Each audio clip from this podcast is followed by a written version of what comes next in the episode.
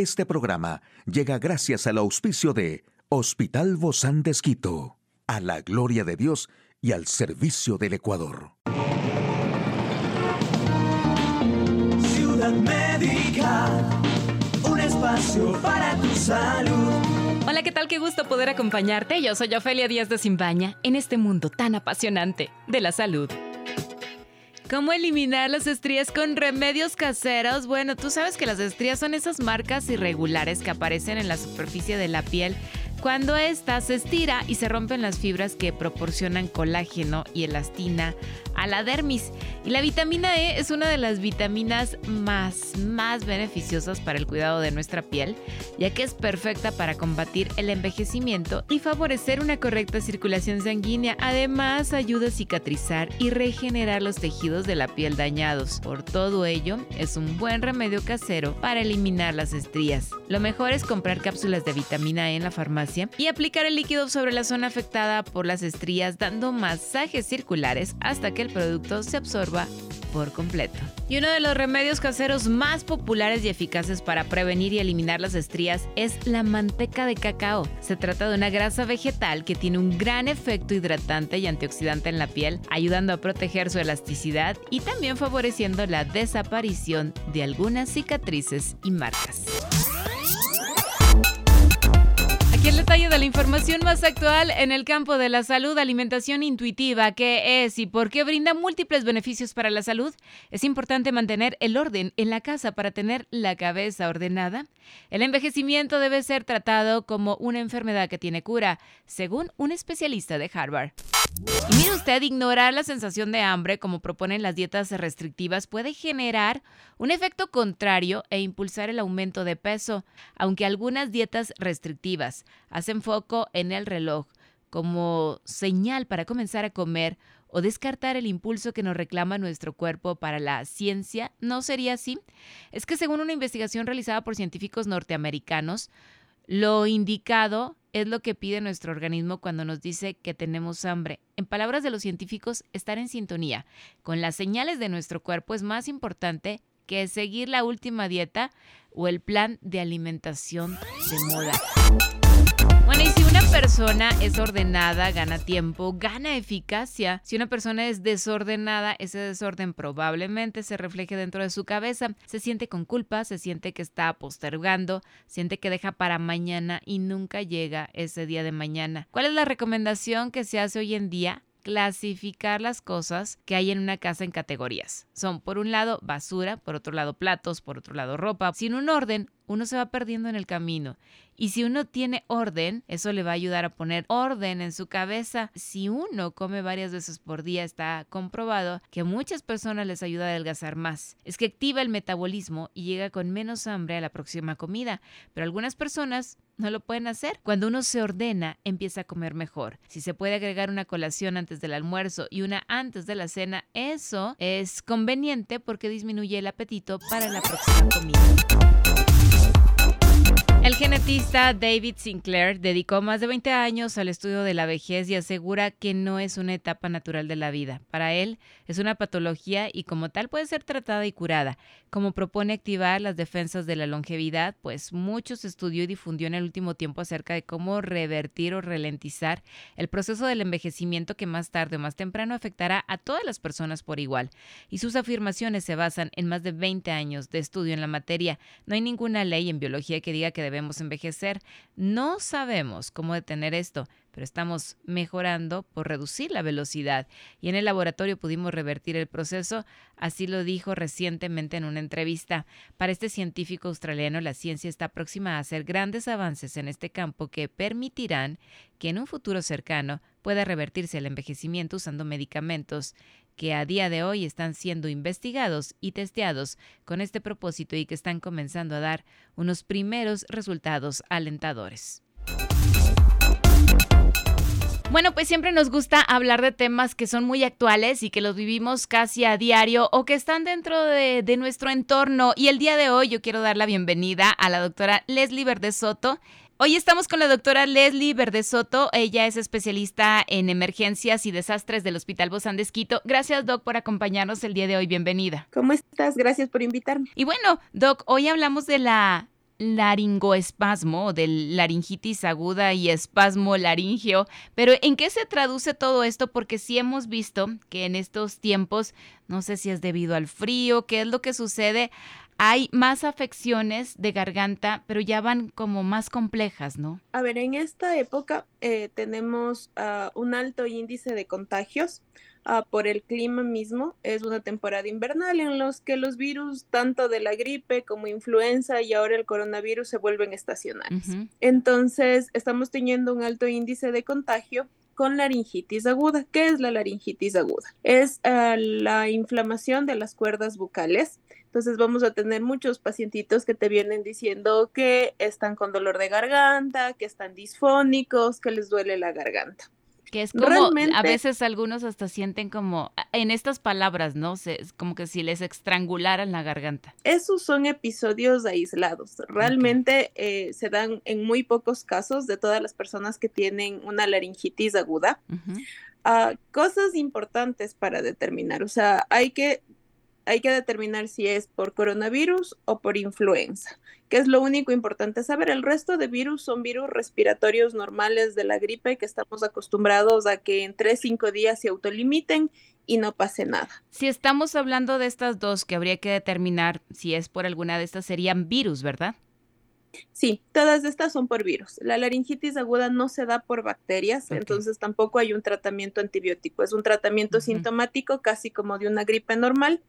Uh, la importancia de determinar coronavirus y, e influenza es que en la influenza sí tengo el tratamiento específico que es el oseltamivir, que ayuda a disminuir los síntomas y disminuir el tiempo. Más o menos una influenza demora 10 días sin tratamiento. Uh -huh. Imagínate 10 días de estar así se reduce a cinco días, entonces sí hay que tratarle. Claro, y, y, y sobre todo porque también es como que les hace falta la respiración, ¿verdad? No pueden descansar tampoco por, por todos estos síntomas que hay. Y el coronavirus necesitas tratarlo, o bueno, necesitas identificarlo más bien por la cuestión de aislamiento, para que no se siga diseminando al resto de la población. Ahora, hablando de esta enfermedad, que ellos sientan sensación de falta de aire que generalmente se da en las noches, va uh, de la mano con dos cosas más. La una es que también por esto genera mucho moco y el moco irrita las cuerdas bucales. Uh -huh. Las cuerdas bucales es el lugar por donde nuestro entra el aire, está por encima de la tráquea y es el lugar por donde entra aire. Entonces esto se abre y se cierra como una B. Eh, lo que puede pasar cuando se irrita es que, se, que las cuerdas bucales se cierren okay. y que no pase aire esa es la sensación de falta de aire y de angustia que muchas veces les lleva a la emergencia. Ahora, lo importante es saber que esto no compromete la vida, este cierre de las cuerdas vocales y es obviamente angustiante porque tú respiras y no pasa aire. Eh, no dura más allá de, de, 60 segundos, o sea, un minuto puede ser lo que más dure. O sea, sientes El que te ahogas por un minuto, ¿no? Pero eso es eterno. Sientes, obviamente, un minuto con esa sensación es eterna sí, y les lleva a la emergencia. Claro. Pero no compromete la vida, okay. que es lo importante saber.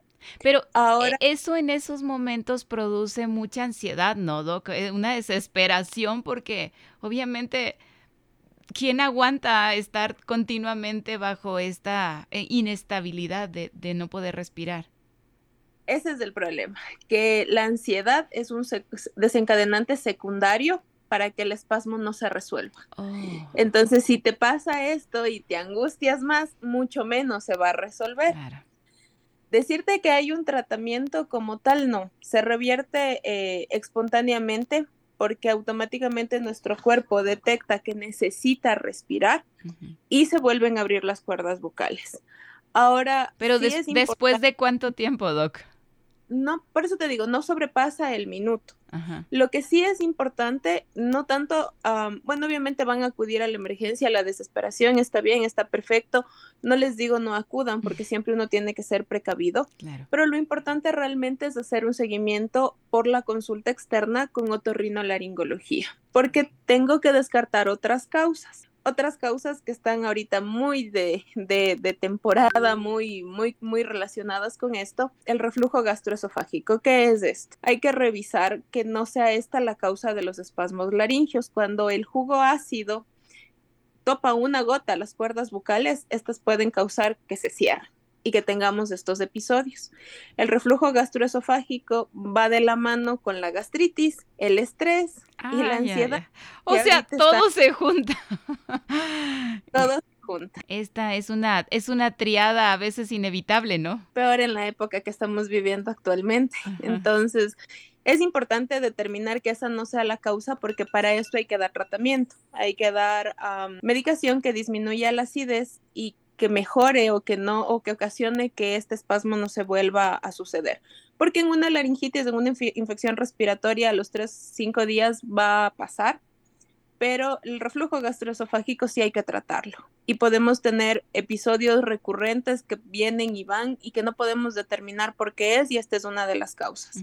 La otra causa es que el frío en muchas de las personas alérgicas causa rinitis eso que estamos congestionados, con muchos moquitos, y este moco puede empezar a quedarse e irse por la parte de atrás, retronasal, y nos empezamos a tragar moco. Mm. Este moco irrita las cuerdas bucales y ocasiona el laringoespasmo. Entonces, eh, son, es una causa multifactorial desencadenada por varias cosas del ambiente que ahorita por estación, por clima les estamos viviendo y por la situación actual económica, pandemia, todo lo demás, eh, desencadenan estas enfermedades. Guau, y entonces, ¿cómo se trata? Porque aquí hay tanto, es multidisciplinario aquí el asunto. ¿Cuál es la primera entonces en tratar, Doc? A ver, lo primero que debemos hacer es ir al otorrino laringólogo. Él lo que hace es una inspección metiendo una cámara que va por la boca hasta las cuerdas bucales y las puede ver y evidenciar. Esto no es un examen que yo pueda realizar en una consulta externa donde solo le digo abre la boca y, y, lo logro revisar. No, no es así. Hay que meter una cámara que llegue a visualizar las cuerdas bucales y logramos determinar la causa. Si hay reflujo gastroesofágico o signos de reflujo gastroesofágico, pues hay que tratarlo.